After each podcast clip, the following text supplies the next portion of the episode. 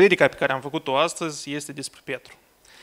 Și epistola 2 Petru începe astfel.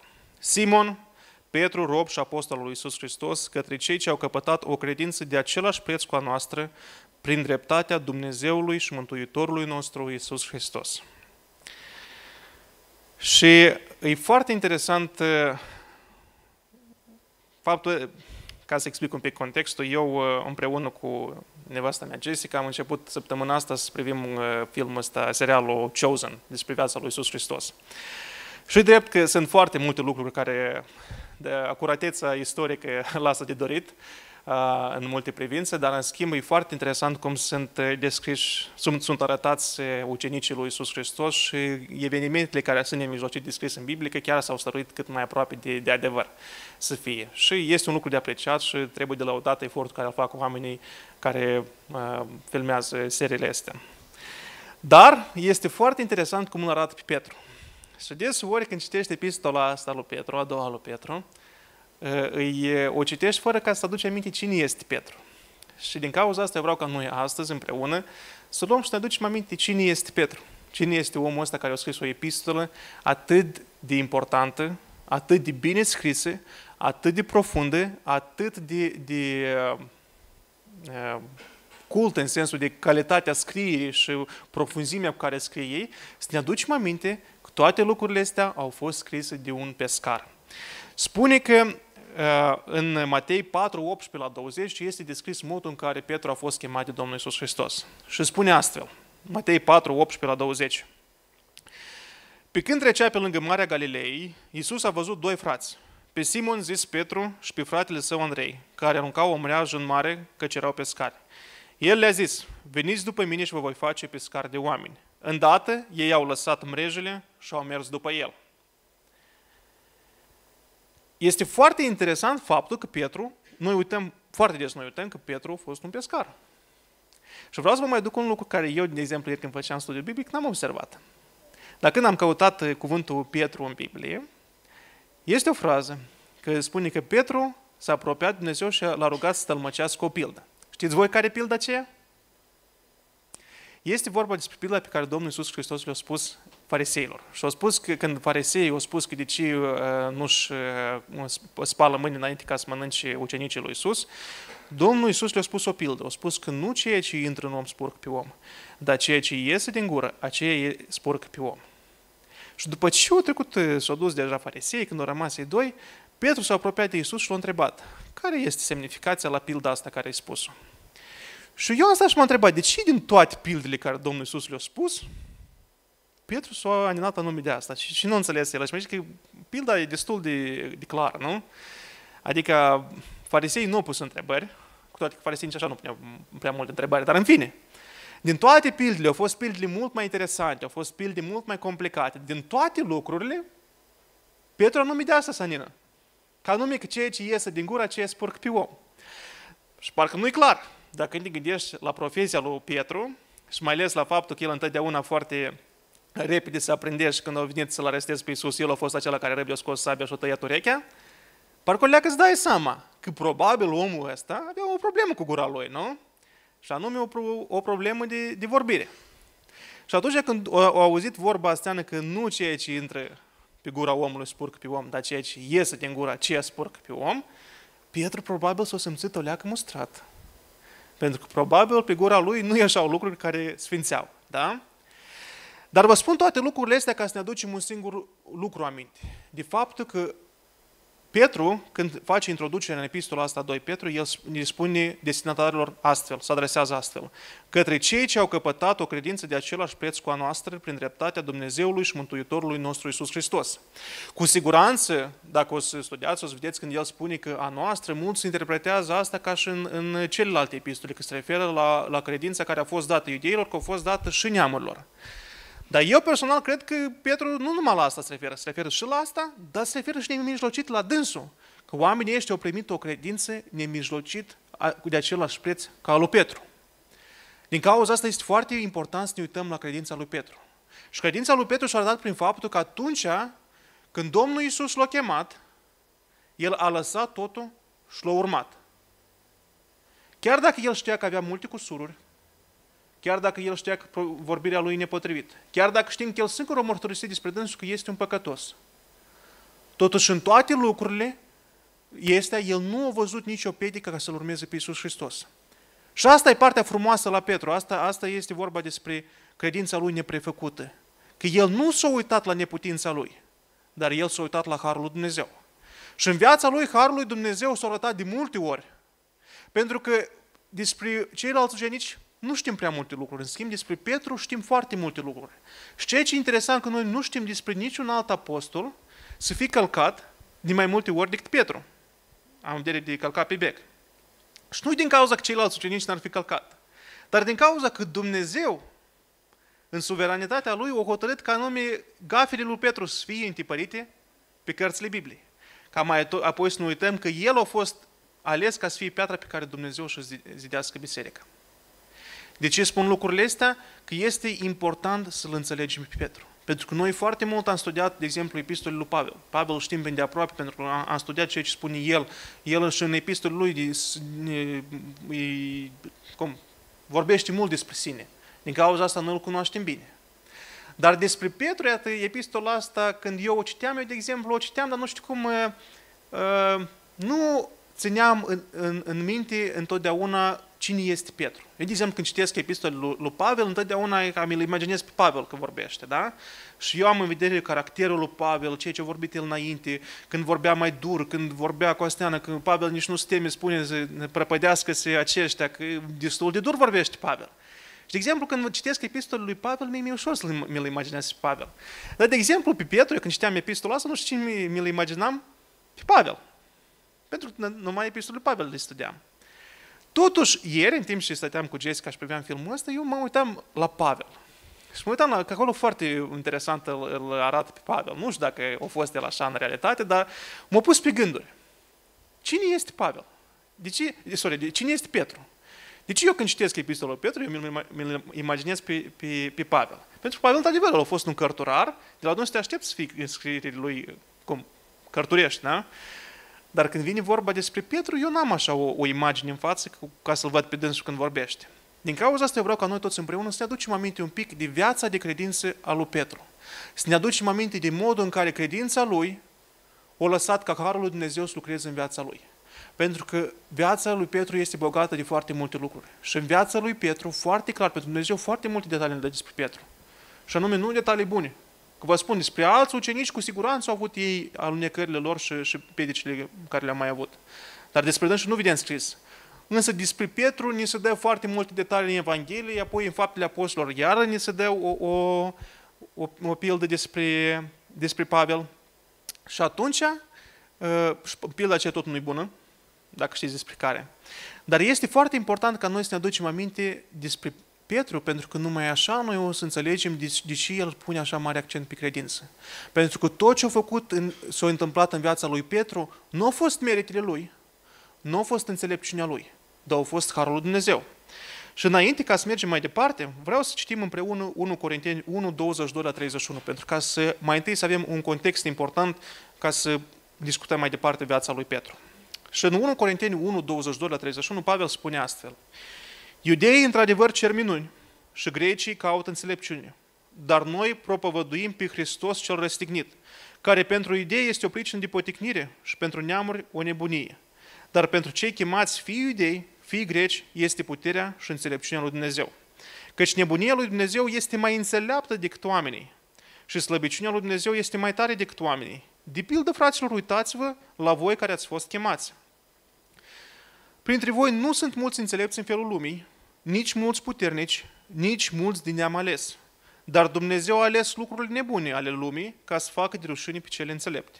Dumnezeu a ales lucrurile slabe ale lumii ca să facă de rușine pe cele tare. Și Dumnezeu a ales lucrurile josnice ale lumii și lucrurile disprețuite, ba încă lucrurile care nu sunt ca să nimicească pe cele ce sunt. Pentru că nimeni să nu se laude înaintea lui Dumnezeu și voi, uh, pentru ca nimeni să nu se laude înaintea lui Dumnezeu. Și voi prin El sunteți în Hristos Iisus el a fost făcut de Dumnezeu pentru noi înțelepciune, neprihănire, sfințire și răscumpărare, pentru că, după cum este scris, cine se laudă, să se laude în Domnul.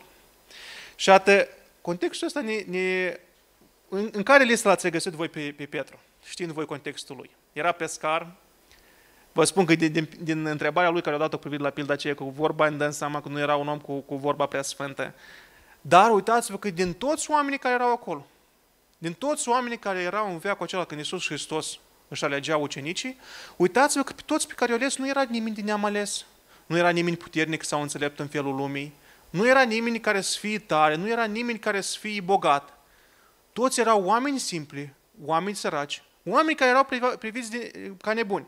Pentru că știți că mai departe în fapte 4 cu 13, când uh, Petru și Ioan l-au vindecat pe olog și uh, bătrânii poporului i-au chemat în Sinedrion ca să-i tragă la răspundere, și Petru atunci a luat vorba și a mustrat foarte dur, spune că când au văzut ei îndrăzneala lui Petru și a lui Ioan, s-au mirat, întrucât știau că erau oameni necărturari și de rând.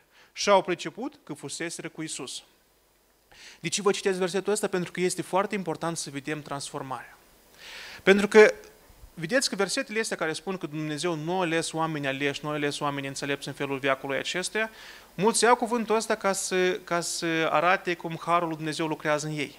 Numai că Harul lui Dumnezeu nu se arată prin faptul că noi pur și simplu am, fe, am fost aleși indiferent de, de cum suntem noi, fie că suntem bogați sau săraci. Ba din potrivă, anume că suntem săraci, slabi și neputincioși, am fost noi aleși, chemați ca Dumnezeu să dea de rușine înțelepciunea și puterea care este în lume. Dar nu stă în asta toată lucrarea Harului. Lucrarea Harului stă în faptul că noi care suntem nebuni, care suntem neputincioși, care suntem slabi, am fost aleși de Isus Hristos și prin Harul lui Dumnezeu noi am fost chemați și am devenit înțelepți în felul Dumnezeu. Pentru că uitați-vă atent, Dumnezeu, Domnul Iisus l-a ales pe Petru așa cum era el. Dar acum când îl vedem în fapt, el este un alt om. Și uitați-vă, când omul ăsta nou, pentru că fariseii nu-l recunosc. Uitați, fariseii se uită la dânsul și îi spun, păi, ăsta era pescar. Ăsta era un om simplu, care nu era cărturar, care nu știa nimic. De unde el știe să ne citeze nou din lege? De unde el știe toate lucrurile astea? De unde el are puterea asta ca să ne vorbească și să ne mustră pe noi în față când ei stau doi și noi stăm aici 100 și ceva? De unde, el are, de unde are el puterea asta ca să vorbească așa? Dar uitați-vă că ei imediat se uită la dânsul și recunosc un singur lucru. Care e lucrul ăsta pe care îl recunosc ei? Că el a fost cu Isus Hristos. Deci, dragii mei, vreau să vă aduc aminte un singur lucru. În 2 Petru, la început, Pavel, Petru ni se adresează nouă tuturor. Și la celor care erau atunci când a scris el scrierea asta, dar ni se adresează și nouă pentru noi știm.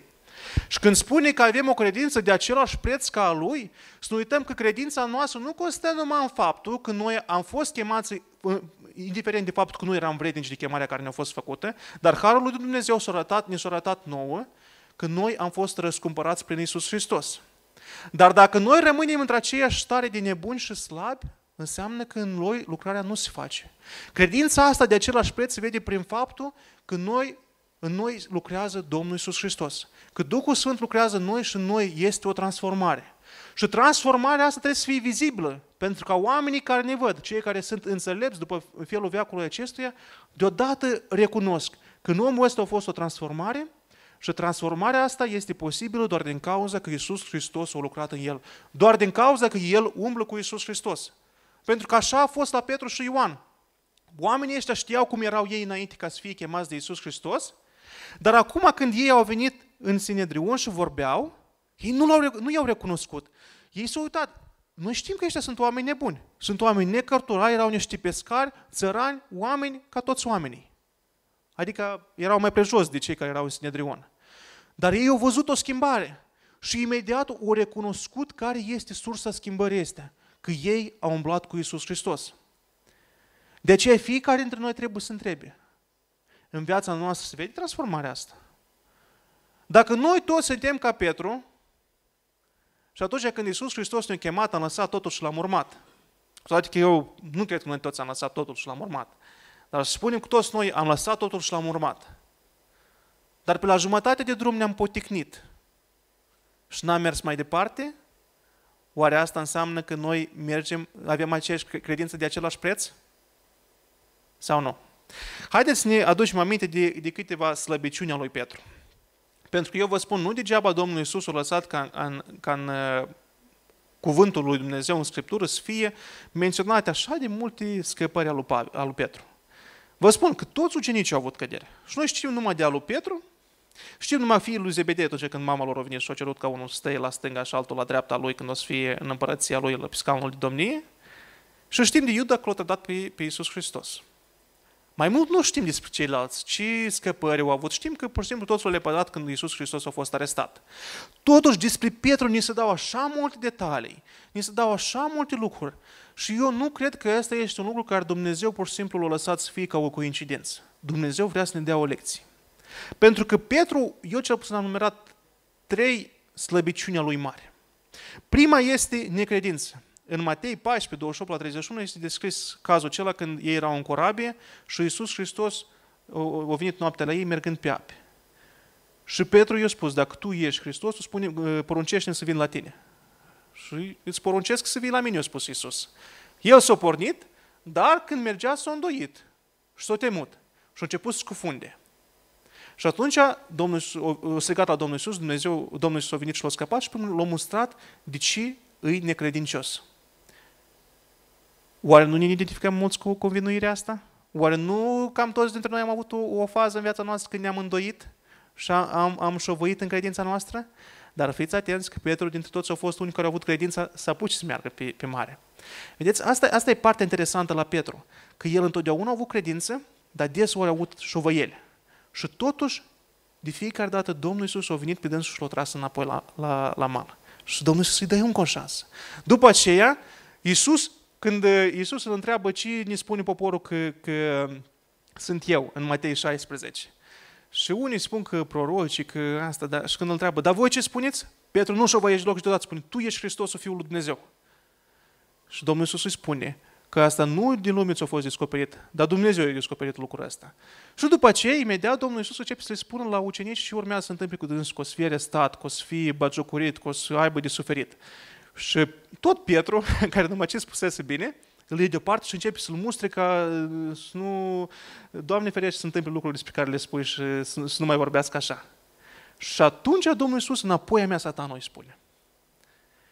Deci vedem încă o slăbiciune a lui, a lui Petru.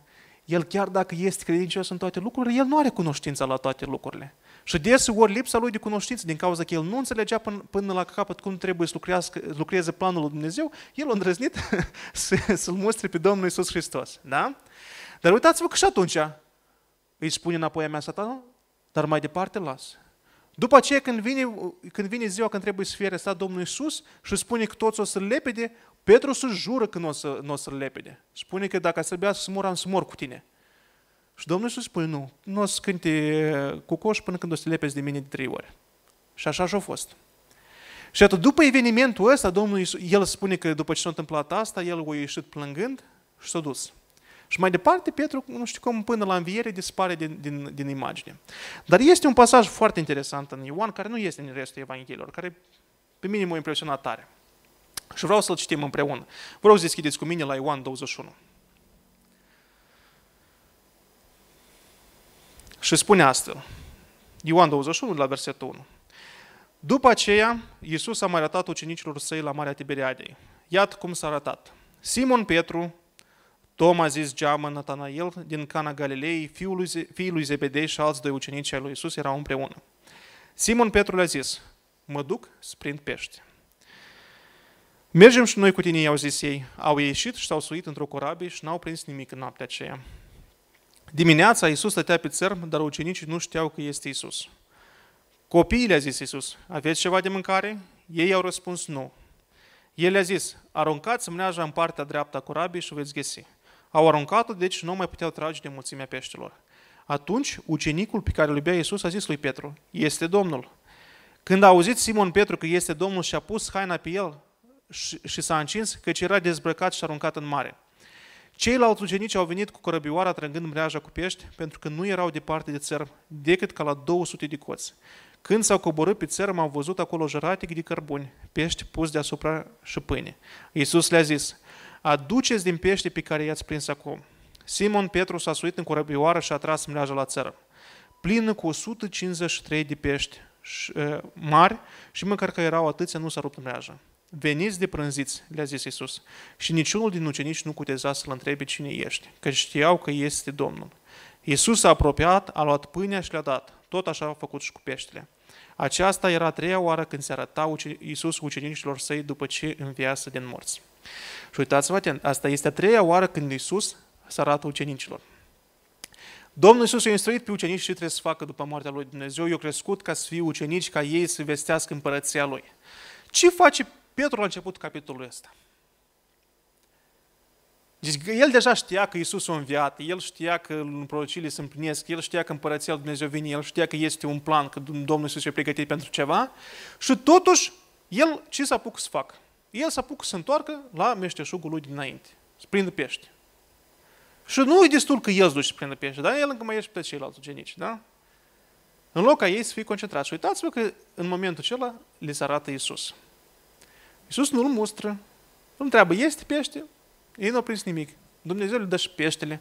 Așteaptă să vină încoace și după ce îi hrănește tot, spune asta în versetul 15.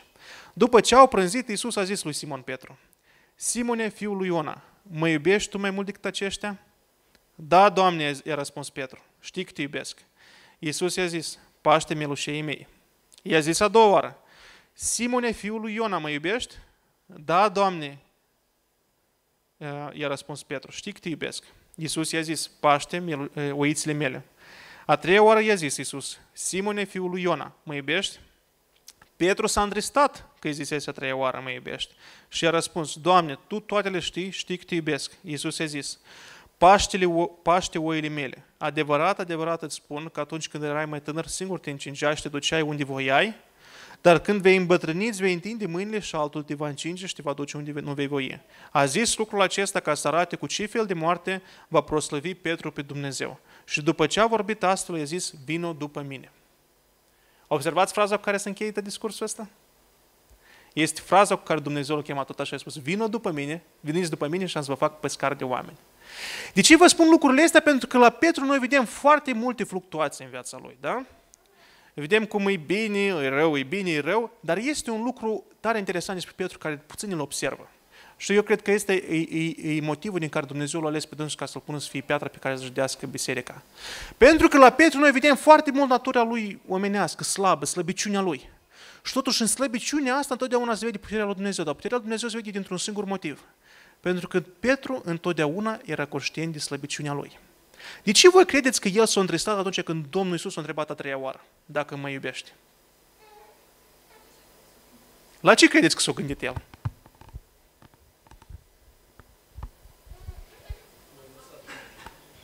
El a muie recent s-a lepădat de Domnul Iisus, de trei ori, când, când jurase că nu o să, n-o să lepede. De ce vă spun lucrul ăsta? Pentru că uitați-vă la Petru unde aproape. El avea un lucru pe care eu vă spun că mulți duc lipsă și nu înțeleg că asta e diferența între un om prin care Harul Dumnezeu poate să lucreze și unul care nu poate să lucreze Harul Dumnezeu. Pentru că noi trăim într-un veac în care noi un pic ne întoarcem la gândirea asta a fariseilor. Noi credem că dacă noi vrem să fim mântuiți, noi trebuie să avem sfințenie, fie că trebuie să studiem, fie cineva știe sfințenie din faptul că studiază cuvântul lui Dumnezeu mult. Altcineva și e din faptul că duce o viață evlavioasă cu toate nu evlavioasă în, în sensul de, de fapte care bune, dar în sensul de un comportament așa religios, da? că se duce la biserică, că e cu broboadă, că e, nu știu, ascultă numai muzică creștină și chestii de astea. Dar, nu spun că lucrurile astea strele, dar eu vă spun un lucru. Foarte mulți oameni uită de slăbiciunea lor și din cauza asta ei își înlocuiesc harul lui Dumnezeu care a lucrat în viața lor cu alte lucruri care lor le spar mai, fie cu religiozitatea asta, fie cu evlavia asta forțată. Dar toate lucrurile astea se întâmplă dintr-un singur lucru. Pentru că noi uităm de lucrul cel mai important pe care trebuie să, să-l aibă un om pentru că Harul Dumnezeu să poată lucra întrânsul. Omul trebuie să fie smerit și întotdeauna să fie conștient de slăbiciunea lui. Pentru că numai în slăbiciune, acolo se vede Harul lui Dumnezeu. Dacă oamenii n-ar fi conștienți, pentru că noi vrem ca ceilalți oameni să-L vadă pe Iisus Hristos în viața noastră, privind la slăbiciunile noastre și la puterea lui Dumnezeu care se vede în viața noastră, cum a fost în cazul fariseilor, da? Ei îl știau, cât de slab era Petru și Ioan, că erau pescari, că erau oameni cărturari și când au venit, au văzut contrastul ăsta mare, cum ei vorbeau cu putere, cât înțelepciune, cum știau să, să citeze din Cuvântul Lui Dumnezeu, să tălmăcească lucrurile, să-i mustre pe mai mare poporului, ei au înțeles că între deosebirea asta, între e prea mare deosebirea ca să fie pur și simplu ceva natural. Asta este vorba despre lucrarea Domnului Iisus Hristos în viața noastră. Și noi vrem ca lucrurile astea să întâmple în viața noastră, dar noi uităm ce s-a întâmplat între. Cum, cum, cum Pavel, cum Petru a fost sus și a fost jos, a fost sus și a fost jos, o lepădat de Iisus Hristos și totuși în toate lucrurile, în toate slăbiciunile lui, în toate faptele, în necredința lui, în șovăiala lui, în lepădarea lui, în toate lucrurile noi am văzut Harul lui Dumnezeu. Și noi deseori uităm de Harul lui Dumnezeu care trebuie să lucreze în viața noastră prin faptul că noi înlocuim toate lucrurile esteană cu o religiozitate, cu, cu, cu o neprihănire care trebuie să vadă întotdeauna prin fapte. Fie că faptele astea chiar într-adevăr sunt fapte sau că sunt numai pur și simplu o, o fațadă. Dar ideea este că noi facem lucrurile astea, noi uităm de ce e mai important atitudine pe care noi trebuie să avem, și anume smerenia. Vedeți că Petru nu degeaba întotdeauna ne se aduce aminte noi de păcatele astea, pentru că la Petru el întotdeauna a fost conștient de slăbiciunea lui. Și chiar și atunci când Domnul Iisus îl întreabă a treia oară, el se întristează, nu din cauza că, nu știu, nu i-a plăcut că Domnul Iisus îi repede trei ori întrebări, dar el, el singur s-a, s-a simțit mustrat pentru că el deodată și-a adus aminte de slăbiciunea noastră, slăbiciunea lui. Că el atunci când a jurat că nu o să lepte de Iisus Hristos, el totuși s-a lepădat. Și eu vă spun că între noi sunt foarte mulți oameni care nu sunt așa. Sunt oameni care ei sunt plini de slăbiciune, care mai iau scăpări, care mai iau alunecări. Dar este un singur lucru care este diferit de Petru ei în loc ca să fie întristați de alunecările astea și să privească la Harul Dumnezeu care îl ridică de fiecare dată, ei încep să înlocuiască Harul Dumnezeu cu religiozitatea lor. Și ei cred că dacă să facă anumite lucruri, dacă să ducă la un grup de studiu în fiecare zi, dacă să facă anumite ritualuri, dacă să îmbrace într-un anumit fel, dacă să numească într-un anumit, să vorbească într-un anumit fel religios și așa foarte evlavios cu citate din Biblie, ei cred că toate lucrurile astea cumva să acopere ceea ce este de fapt în viața lor toată rugina care începe să apară în credința lor. Dar nu așa lucrează lucrurile. Dumnezeu vrea ca noi, Dumnezeu nu vrea, dar noi trebuie ca noi să fim conștienți, să avem o atitudine sperită și să fim conștienți de slăbiciunile noastre. Pentru că în slăbiciunile noastre se arată puterea lui Dumnezeu. Și atunci când noi încercăm să uităm de slăbiciunile noastre, pentru că noi ne punem, le acoperim cu anumite comportamente care noi credem că astea sunt lucruri evlavioase, noi atunci nu lăsăm pe Harul lui Dumnezeu ca să lucreze în noi. Pentru că Harul lui Dumnezeu nu poate să transforme, nu poate să lucreze în oamenii care nu sunt conștienți că ei au nevoie de ajutor. Harul lui Dumnezeu nu putea să lucreze în Petru dacă Petru nu-și recunoștea trădarea. Harul lui Petru, lui, lui Isus nu putea să recunoască dacă Petru nu-și recunoștea necredința. Dacă atunci când Petru a început să nece, el nu striga la ajutor la Dumnezeu să-i, să spună că, sincer, eu mă tem, Harul lui Dumnezeu nu ar fi putut să lucreze. Domnul Iisus nu ar fi venit să-l apuce și să-l mustre. Dar vedeți că partea frumoasă a lui Petru este că el, în primul rând, și-a recunoscut slăbiciunea, dar când Dumnezeu, Domnul Iisus a venit și l-a apucat, el a acceptat mustrarea și nu s-a mai repetat asta. La fel și cu trădarea. Când Domnul Iisus aici, chiar dacă nu e o, o mustrare așa, pentru că Domnul Iisus este plin de milă și nu l-a mustrat așa cum, cum ar fi putut. Pentru că noi, oamenii, când, când vine cineva care ne-a trădat și când pe urmă el se întoarce, știm bine să mai presărăm o leacă de sare acolo pe rană, așa ca să simtă, să ne asigurăm că, că a ține minte. Iisus nu face asta. Dar Iisus îi spune o întrebare de trei ori. Petru, mă iubești? Și dă și o poruncă. Paște mielușei mei. Și uitați-vă că Petru imediat este sensibil. El știe că Domnul Iisus l-a iertat, totuși el se simte mustrat din cauza ceea ce a făcut. Și poate nici nu măcar nu a fost intenția Domnului Iisus, toate nu are cum, pentru Domnul Iisus știa ce o să întâmple, ce o să fie în, în mintea lui când el o spune cuvintele astea. Și spune că Petru s-a întristat. Toate lucrurile astea vi le spun cu un singur lucru, dragii mei. Trebuie ca fiecare dintre noi să fim sensibili, să fim smeriți, să fim conștienți de slăbiciunea noastră. Dacă noi o să încercăm să ne înșelăm singuri pe noi și spunem că noi nu avem slăbiciune, și spunem deasupra slăbiciunilor noastre niște tapete de esteană cu vorbire tare evlavioasă, cu studierea Bibliei și ne lăudăm la câte sesiuni am fost și la cât de bine știm noi Biblia, noi singuri ne înșelăm pe noi. Pentru toate lucrurile astea sunt foarte importante. Eu nu spun că ele sunt importante. Dar eu vă spun un lucru, dacă noi le folosim ca noi să ne acoperim slăbiciunea noastră, crezând că slăbiciunea noastră este un lucru rău, noi ne înșelăm. Slăbiciunea noastră este un, o slăbiciune, dar slăbiciunea noastră este ceea prin ce se arată puterea lui Dumnezeu. Și dacă noi acoperim slăbiciunea noastră, cum să arate puterea lui Dumnezeu? Dacă noi, noi vrem să convingem pe toți oamenii de jurul nostru că noi nu avem slăbiciuni, Cum ați vadă puterea lui Dumnezeu? Dacă Pietru ar fi făcut-o pe deșteptul el înainte de asta și ar fi vorbit așa cu, cu uh, ca și farisei în toate lucrurile, dacă el ar fi, vorbirea lui ar fi fără cusur, dacă ar veghea ca el nu cumva scoată o vorbă, dacă ar făcea tot, tot, tot jocul ăsta hipocrit a, a fariseilor, credeți că s-ar fi putut vedea între puterea lui Dumnezeu? Nu! Pentru că la dânsul a fost o transformare sinceră, dar transformarea asta, sincer, a fost, o, o, a, s-a văzut că a fost lucrarea Domnului Iisus Hristos din cauza că înainte de asta nu a fost fățărnicie. Dar de ce credeți că Domnul Iisus Hristos nu a putut lucra prin niciun fariseu? Și credeți-mă, farisei ăștia toți erau plini de râvnă pentru lege, pentru cuvântul Dumnezeu. Totuși, între, între ucenicii Domnului Iisus Hristos nu a fost niciun fariseu, nu a fost niciun, niciun cărturar. Unicul despre care noi știm este Nicodim. Și nici el nu a vrut să-L urmeze pe Iisus așa ca, ca toți ucenicii. De ce credeți că lucrurile astea s-au întâmplat? Pentru că puterea lui Dumnezeu, puterea lui Isus Hristos, harul lui Isus Hristos se vede în slăbiciunile noastre. Dar dacă noi încercăm de, de văzul oamenilor să acoperim toate slăbiciunile astea cu anumite uh, cum, tapete, harul lui Dumnezeu nu o să se arate noi. Pentru că Harul Dumnezeu se arată prin faptul că noi suntem slabi, Dumnezeu ne dă putere, noi biruim slăbiciunile noastre și în asta se vede Iisus Hristos. Pentru că noi de sine stătători nu putem să facem lucrul ăsta. Dar atunci când noi acoperim, uh, punem tapet deasupra slăbiciunii noastre, în primul rând, Harul Dumnezeu nu poate să lucreze în noi din cauza că noi negăm propriile noastre slăbiciuni. Pentru că dacă noi nu le-am negat, noi nu am stat și le-am acoperit peste tot. Dar într-a doilea rând, nici ceilalți nu pot să mărturisească puterea lui Iisus Hristos din cauza că ei nu văd deosebirea. Așa că, dragii mei, eu vă spun un lucru. Trebuie fiecare dintre noi să fie smerit și să fugim de fățărnicie. Să nu ne înșelăm că având un trai mare evlavios, că având o anumită vorbire sau că facem anumite lucruri și anumite deprindere avem, că lucrul ăsta se socoate ca neprihănire. Nu, nu, nu. Vă știți foarte bine ce spune la Efeseni. Efeseni, capitolul 2, versetul 8 la 9, spune astfel, căci prin har ați fost mântuiți, prin credință, și aceasta nu vine de la voi, ci este darul lui Dumnezeu. Nu prin fapte ca să nu se laude nimeni. Noi suntem mântuiți prin credință și fiecare dintre noi trebuie să vegheze la credința lui. Nu degeaba Petru când se adresează în epistola lui, nu spune că voi creștinilor care vorbiți într-un anumit fel, sau voi care citiți Biblia, sau voi... Nu, nu, nu. El se referă la credință, pentru că credința este ceea ce ne unește și credința este cel mai important lucru. Credința este ceea ce ne aduce mântuire, credința în Isus Hristos, care este Dumnezeul și Mântuitorul nostru. Și vedeți că, interesant, făceam uh, studiu biblic duminică și când uh, uh, am, notat, am ajuns să notăm Dumnezeu și Isus Hristos și Duhul Sfânt, am citit versetul ăsta și lumea s-a apucat să spună la Dumnezeu să noteze ca Dumnezeu. Dar eu spun, nu, este Dumnezeu și Mântuitorul nostru Isus Hristos.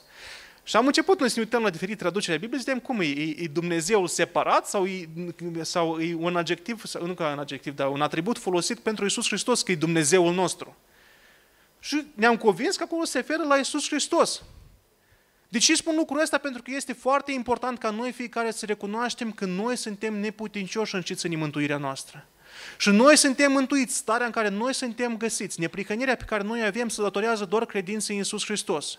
Și noi toți trebuie să recunoaștem că noi suntem slabi, nebuni și neputincioși în ce privește lucrurile spirituale. Dar Iisus Hristos în dreptatea Lui și în dragostea Lui nemărginit de mare, s-a jertfit pentru păcatele noastre și ne-a dus la cunoștința adevărului. Că prin credință în El, noi putem căpăta neprihănirea și putem fi răscumpărați din păcatele noastre. Și neprihănirea asta nu vine prin fapt. Nu vine prin fapt că noi trebuie să avem o vorbire, că noi trebuie să avem o anumită purtare, că noi trebuie să avem o anumită, nu știu, o anumită cunoștință ca farisei. Nu, nu, nu. Neprihănirea asta vine prin credință în Isus Hristos. Dar vedeți că noi, atunci când încercăm să acoperim slăbiciunile noastre cu anumite uh, tapete de astea, fie că merge vorba despre o cunoștință profundă, fie de o anumită vorbire, de un anumit comportament prea sfânt și prea neprihănit, noi facem un singur lucru. Noi uităm că partea centrală a mântuirii noastre este credința. Toate celelalte lucruri trebuie să curgă din credință. Și cunoștința noastră, și comportarea noastră neprihănită, și faptele noastre bine trebuie să vină din credința noastră. Dar atunci când noi punem tapete de astea peste slăbiciunile noastre, asta înseamnă că noi nu suntem așa de preocupați de credința noastră, dar noi mai departe suntem preocupați de lucrurile astea care sunt vizibile oamenilor. Și atunci vă spun un, un singur lucru. Primul rând, nu vă înșelați. Pe oameni puteți să înșelați, pe Dumnezeu nu puteți să înșelați. Dumnezeu știe ce se ascunde după tapetele celea. Vreți voi sau nu vreți voi. Și până la urmă de judecat, Dumnezeu vă judece, nu oamenii. Dacă voi vă puneți tapetele astea, înseamnă că vă temeți mai mult de oameni și mai mult vă pasă de ce cred oameni decât ceea ce crede Dumnezeu. Dar într-a doilea lucru, asta arată un singur lucru. Că voi credeți că mântuirea și neprihănirea voastră strage de la faptul cum cunoașteți, cum vă comportați și cum vorbiți. Dar uitați că, cred, că neprihănirea noastră vine din credința noastră. Dar credința asta înseamnă că noi, în primul rând, credem în mântuirea care vine de la Dumnezeu și noi credem că Dumnezeu este Cel care ne socoate neprihăniți și pentru noi este cu neputință ca să fim neprihăniți prin propriile noastre fapte. Ba, din potrivă, atunci când noi încercăm ca neprihănirea noastră să o facem că se datorează la anumite fapte, noi singuri o să ieșuăm, pentru că eventual noi îți greșim.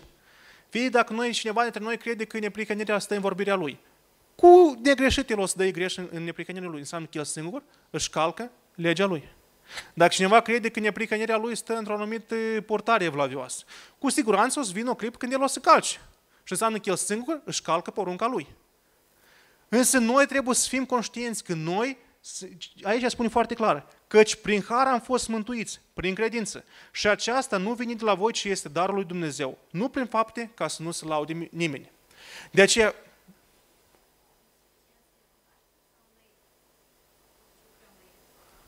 Păi asta și ideea. Noi lucrăm la ele, dar nu le ascundem. Pentru că uitați-vă, Petru a avut o, o cale foarte lungă cu Domnul Isus Hristos. Nu? Și uitați că el de multe ori s-a văzut slăbiciunile lui. Și voi v-ați spune, băi, el nu a avut Duhul Sfânt. Dar știți foarte bine că în fapt la apostol este un alt caz. După ce el a toți le-a spus că nu s-o coată când i s-a dat vedenia aceea Dumnezeu i-a dat să mănânce din, din lucruri necurate, și el s-a dus și le-a spus la toată biserica că, că mie mi s-a arătat o vedenie și Dumnezeu mi-a spus clar că să nu socotim necurat ceea ce a fost curățit de Dumnezeu. Și el spune lucrul ăsta cu sensul că să nu mai socoată nici mâncarea necurată și după aceea i-a fost clar că se referă și la faptul că și neamurile sunt curățite prin sângele lui Iisus Hristos și ei sunt, au o, o credință de același preț ca și iudeii. Și după asta, când se duce, nu ți minte, probabil era Corint, dar nu se minte sigur orașul. El se duce și acolo era și Pavel. Și ideea că când era numai cu membrii bisericii dintre neamuri, ă, Pavel s-a așezat și mânca din toate lucrurile. Dar când veneau iudeii, el, gata, nu mai mânca din lucruri necurate, se ducea și spăla mâini și toate lucrurile astea. O, dar asta cum e? Cine făcea lucruri de astea? Ipocrizii de asta? Cine erau renumiți pentru fățărnicia lor? Farisei. Și atunci Pavel spune că nu a putut răda lucrul ăsta și față de toți acolo l-a mustrat mult. Pe Petru, care era piatra pe care Dumnezeu a clădit biserica. Petru, care era, el în biserica primară, era capul. Și uitați că Pavel o trebuie să-l mustre pe dânsul pentru că el iarăși a avut o lunecare. Însă uitați-vă că Petru nu a stat la ascund. El nu a stat să-i spună, Pavel, cine ți-o costă ca să mă mustre pe mine? Sau să ascundă, nu, că eu, ă, mie Domnul ne-a descoperit că în cazul ăsta nu vreau să o opriți de poticnire pentru frații noștri idei și nu vreau ca cumva ei să creadă și din cauza asta să ne vorbească de rău și să fac mai mult rău la biserica din, din Ierusalim. Pentru că oamenii care își pun tapete deasupra la slăbiciunile lor, ei așa fac. Ei întotdeauna o să-ți găsească ție o, o, o explicație foarte evlavioasă de ce ei au anumite alunecări. Însă, eu nu vă spun că noi trebuie să rămânem la starea asta. Niciodată nu v-am spus asta. Eu v-am spus că noi trebuie să ne transformăm. Numai că noi trebuie să lăsăm pe Domnul Isus Hristos lucreze în noi și nu trebuie să, ne, să ascundem slăbiciunile noastre. Noi, din potrivă, trebuie să le recunoaștem noi, trebuie să nu le negăm și trebuie să îl rugăm pe Domnul Isus Hristos să le repare, pentru că dacă El le repară, atunci toți ceilalți, și noi și ei, văd puterea lui Isus Hristos care lucrează în noi. Pentru că atunci când noi le ascundem, oare nu spunem noi lui Domnul Iisus Hristos că El e neputincios ca să schimbe lucrul ăsta noi? Pentru că noi credem că totul trebuie să fie prin puterea noastră, nu? Noi credem că schimbarea în viața noastră, noi credem că am, ne-am pocăit, ne-am botezat, asta a fost, uh, Dumnezeu și-a făcut slujba Lui atunci când a murit pe cruce, mai departe ne stă, trebuie noi să depunem efortul ca să luptăm cu păcatul și așa mai departe. Și e adevărat, noi trebuie să luptăm, dar puterea nu este de la noi. Puterea care stă în noi și care ne dă biruința asupra lumii este Isus Hristos. Prin El noi am biruit lumea și am biruit păcatul. Dacă noi punem tapet deasupra păcatului și îl ascundem ca lumea să nu-l vadă, asta înseamnă că noi nu recunoaștem că Dumnezeu are putere să schimbe. Pentru că noi, noi știu ce ne gândim noi. Noi ne gândim că noi nu avem putere. Și e adevărat, noi nu avem putere. Dar dacă noi nu credem că Dumnezeu, Dumnezeu are putere să ne izbăvească de păcatul ăsta, înseamnă că noi nu avem credință. Dar noi trebuie să, să lucrăm mai în primul rând la credința noastră. Trebuie să ne întărim credința noastră, chemarea și alegerea noastră. De aceea eu vă spun un singur lucru. Vegheați asupra credinței voastre, ca să stăm tare în credință. Pentru că uitați-vă, Petru, cu toate căderile lui, jos, au fost și necredință. O îndrăznit să-L mustre pe Iisus Hristos pentru că nu înțelegea planul lui Dumnezeu. S-o lepăda de dânsul. După ce șfățărnicii au avut când am eram în capul bisericii. Totuși, în toate lucrurile, în toate lucrurile au fost smerit și-au recunoscut vina și întotdeauna o lăsat ca Harul lui Dumnezeu să-L ridice iarăși înapoi și să nu mai repete greșelile care le-au făcut înainte. Dar el niciodată nu și-a ascuns slăbiciunile lui. Niciodată nu, nu a vrut să facă o, o, o, o, spun, o perdea care să, să împiedice pe oameni să-i vadă slăbiciunile lui. El întotdeauna a fost sincer. Și din cauza asta el a putut să pască mielușei Domnului. Din cauza asta eu cred că Domnul a numit pe dânsul ales ca să fie păstor. Uitați-vă că pe cel pe care Dumnezeu l-a ales, Domnul Iisus l-a ales ca să fie păstorul bisericii primare, este cel care a avut, sau cel puțin cel care, a cărui slăbiciuni sunt cel mai bine descris în Biblie. Pentru că și prin asta se vede puterea lui Iisus Hristos. Pentru că El era slab. El nu era vrednic, el era slab, avea multe slăbiciuni, au gălcat în multe lucruri, totuși Domnul Iisus pe dânsul alege, Domnul Iisus i-a dat puterea și Dumnezeu, Domnul Iisus l-a ajutat în toate lucrurile ca să-și facă slujba Lui. Pentru că în toate lucrurile el nu, el nu a fost mare înțelept, el nu a fost om tare puternic ca să lupte cu slăbiciunile lui sau să lupte cu, cu altcineva. El nu a avut mare uh, să vină dintr-un neam ales sau ceva, sau să aibă ceva, o instituție care stă în spatele lui. Nu, nu, nu. El nu a avut nimic. El a fost un om simplu, un om sărac, un om cu multe păcate și că el singur o recunoscut, vă aduc aminte, că sunt un păcătos, nu te apropie de mine, că sunt un păcătos. Dar în toate lucrurile el a avut un singur lucru, mai presus de orice. El a crezut în Domnul Isus Hristos. Și atunci când Domnul Isus l-a chemat și prima dată și a doua oară, el l-a urmat. Fără ca să gândească la ce lasă, ce pierde. Vă aduceți aminte că mai este un lucru. Din toți ucenicii, el era cel care avea soții. El era care, care avea să piardă cel mai mult. El avea cele mai multe motive ca să spună nu când Domnul Iisus l-a chemat. Poftim? Da, la început. Deci, nu, și pe urmă rămas căsătorit. nu. Ideea este că din toți ucenicii el avea cel mai multe motive ca, să, ca să-i spună, Doamne, haide voi mai întâi să mă duc să vă discut cu soția dacă îmi dă voie sau haide să văd că, că încă, încă și în film i-a arătat, eu, eu la detaliu să n-am tras atenția, dar și soacra lui era bolnavă între timp. Pentru că spune că Domnul Iisus, cam tot în perioada aceea de timp, i-a vindecat și soacra. Ideea este că el avea cel mai multe motive ca să spună, dă-mi voie să mă mai gândesc, dă-mi voie să aranjez mai întâi toate lucrurile. Dar el spune că imediat ce a fost chemat, o lăsat totul și l-a urmat. Și ci asta altceva decât o dovadă a credinței lui. Tot așa și noi. Dar vedeți că noi, tare, noi mulți credem la început. Dar pe urmă noi nu știu de ce să cotim credința nu e suficient. Că noi trebuie să avem o anumită purtare evlavioasă, o anumită neprihănire prefăcută, o anumită vorbire, o să facem anumite lucruri din cauza că așa trebuie să făcute. Dar lucrurile astea noi le facem din cauza că noi știm că noi nu le avem, noi le vrem, dar noi nu lăsăm ca Domnul Iisus Hristos ne ducă acolo. Dar noi vrem amuți le avem. Pentru că eu iarăși vă spun, lucrurile astea nu sunt lucruri rele. Viața evlavioasă, vorbirea evlavioasă, toate lucrurile astea sunt lucruri bune. Dar ele vin cu timpul. Atunci când, când le cunoști, vedeți că e ca să studiem în 2 Petru, acolo spune că trebuie să unim una cu alta, cu alta, cu alta. Ele, ele vin la rândul lor, când tu înțelegi, când Domnul îți dă cunoștința, îți dă puterea, îți dă, trebuie să treci prin anumite lecții de viață. Dar este, și vedeți că la Petru tot așa, el a trecut pe multe lecții de viață. Uitați, el a fost trei ani cu Domnul Iisus Hristos și când Domnul Iisus Hristos i-a arestat, el, hopă, e sabia și tai urechea. Și Domnul Iisus ce îi spune? Lasă sabia că cei care, care uh, umblă cu sabia o să moară de sabie și dă o lecție. Ceea ce vă arăt că în toate lucrurile la dânsul a fost un proces, așa trebuie să fie și la noi un proces. Noi nu putem să ne așteptăm de la unul care numai ce au crezut să comporte ca Petru sau ca Pavel, da? Sau să înveți ca Petru și ca Pavel. Este un proces. Dar dacă cineva dintre noi se ocoate că el trebuie să forțeze să comporte într-un anumit fel și să ascundă slăbiciunile lui, asta nu e un lucru bun. Pentru că așa noi încurajăm fățărnicia și asta e frica mea cea mai mare. Pentru că mă uitam, în, în filmul este tare interesant, e arătată râvna fariseilor. Și într-adevăr așa spune că Domnul Iisus încă mărturisește despre dânsul și Pavel mărturisește despre dânsul când spune mai târziu, când el umbla și, și aresta pe, pe creștini, când îi, îi aresta, îi, îi persecuta, el spune că era plin de râvnă pentru lege. Deci el avea o motivație bună, dar lucrurile nu se primeau bine. Și eu mă tem ca să nu se întâmple cumva același lucru și cu mulți dintre noi.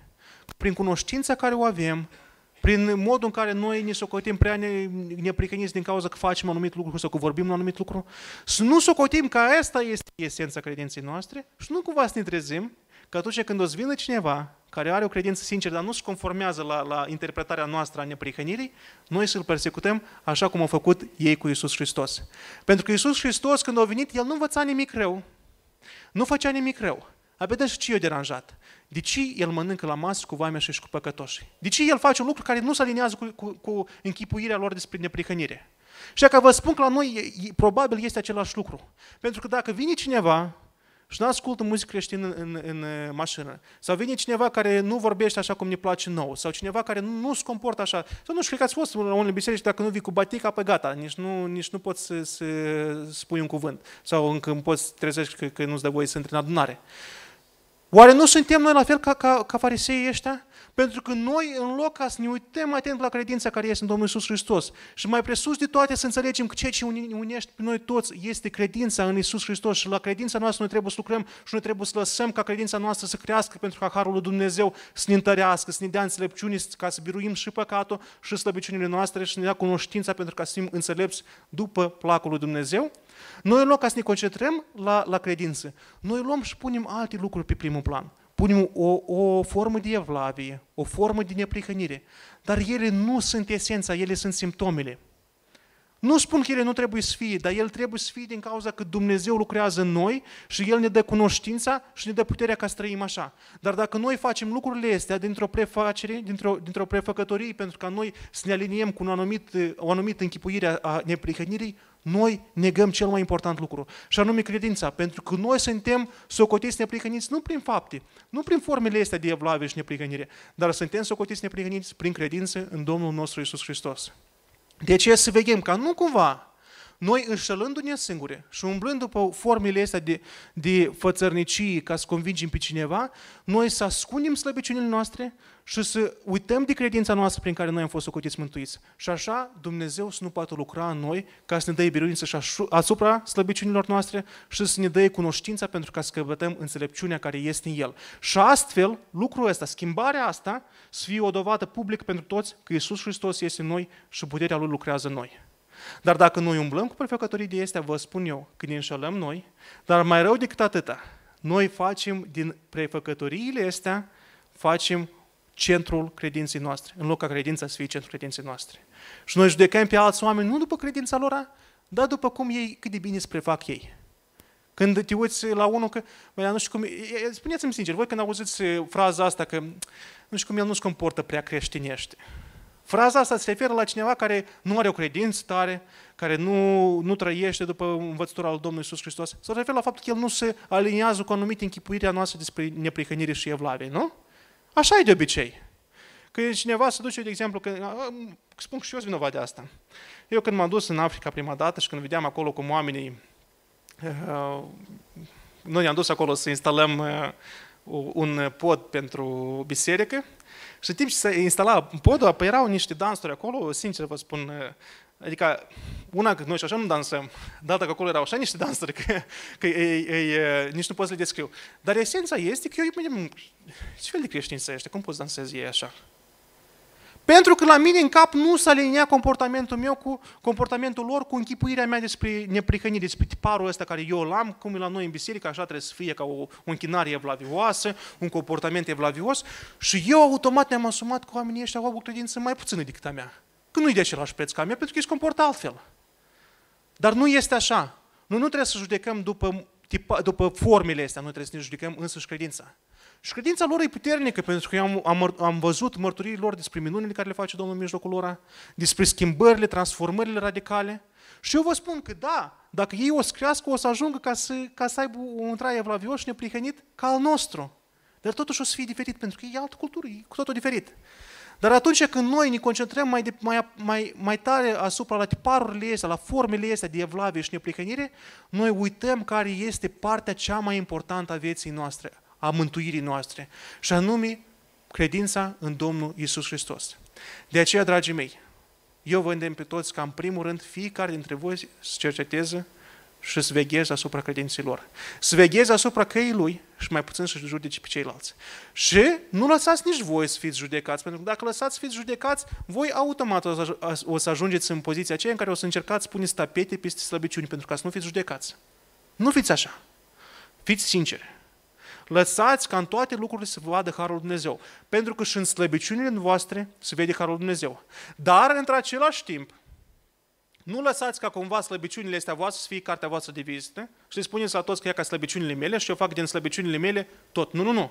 Slăbiciunile voastre sunt date pentru ca să vadă puterea lui Dumnezeu. Dacă slăbiciunile voastre rămân slăbiciunile voastre și nimic nu se schimbă cu privire la asta, unde este Harul lui Dumnezeu acolo? Nu? Asta înseamnă că voi sunteți slabi și voi nu aveți destulă credință pentru ca Harul lui Dumnezeu să lucreze în voi. Dar ceea ce trebuie să fie este ca voi să fiți sinceri, să fiți oameni speriți care nu încearcă să îmbrace într-o formă de evlave și înfățărnicii toate lucrurile astea, dar sunt sinceri, își recunosc slăbiciunile și se roagă cu credință ca Dumnezeu să le dea biruința asupra slăbiciunilor, să le dea înțelepciunea și cunoștința, pentru ca Harul lui Dumnezeu, pentru ca puterea lui Dumnezeu să vadă în toate lucrurile și Iisus Hristos să fie recunoscut în viața voastră. Țineți minte, nici slăbiciunea, nici puterea nu scopul. Scopul nostru este ca Iisus Hristos să fie văzut în noi.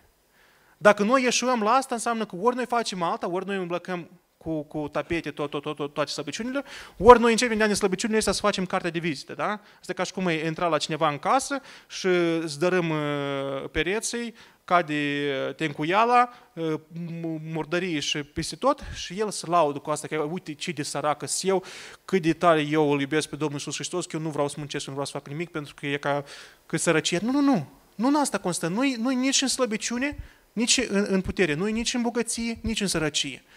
Scopul nostru este ca Iisus Hristos să vadă în viața voastră, în viața noastră, de fapt. Așa că toți și fiecare dintre noi trebuie să judece în privința asta. Cum Iisus Hristos se vede în viața mea. Și dacă El nu se vede suficient, probabil că situația e mai neplăcută cu credința mea. Și eu trebuie să mă focusez ca să-mi întăresc credința și credința mea să fie tare ca Harul lui Dumnezeu să poată lucra în mine. Dacă lucrurile astea nu se văd, înseamnă că credința mea nu este suficient de mare și din cauza asta nici Harul Dumnezeu nu se vede în mine. Dar să nu cădem în extreme, să nu facem din, din roada credinței noastre punctul central al nostru. El este roada, dar punctul central e credința. Neprihănirea, evlavia, toate lucrurile astea sunt lucruri care vin de credință. Dar dacă noi le înlocuim credința, nu o să vadă în viața noastră Iisus Hristos.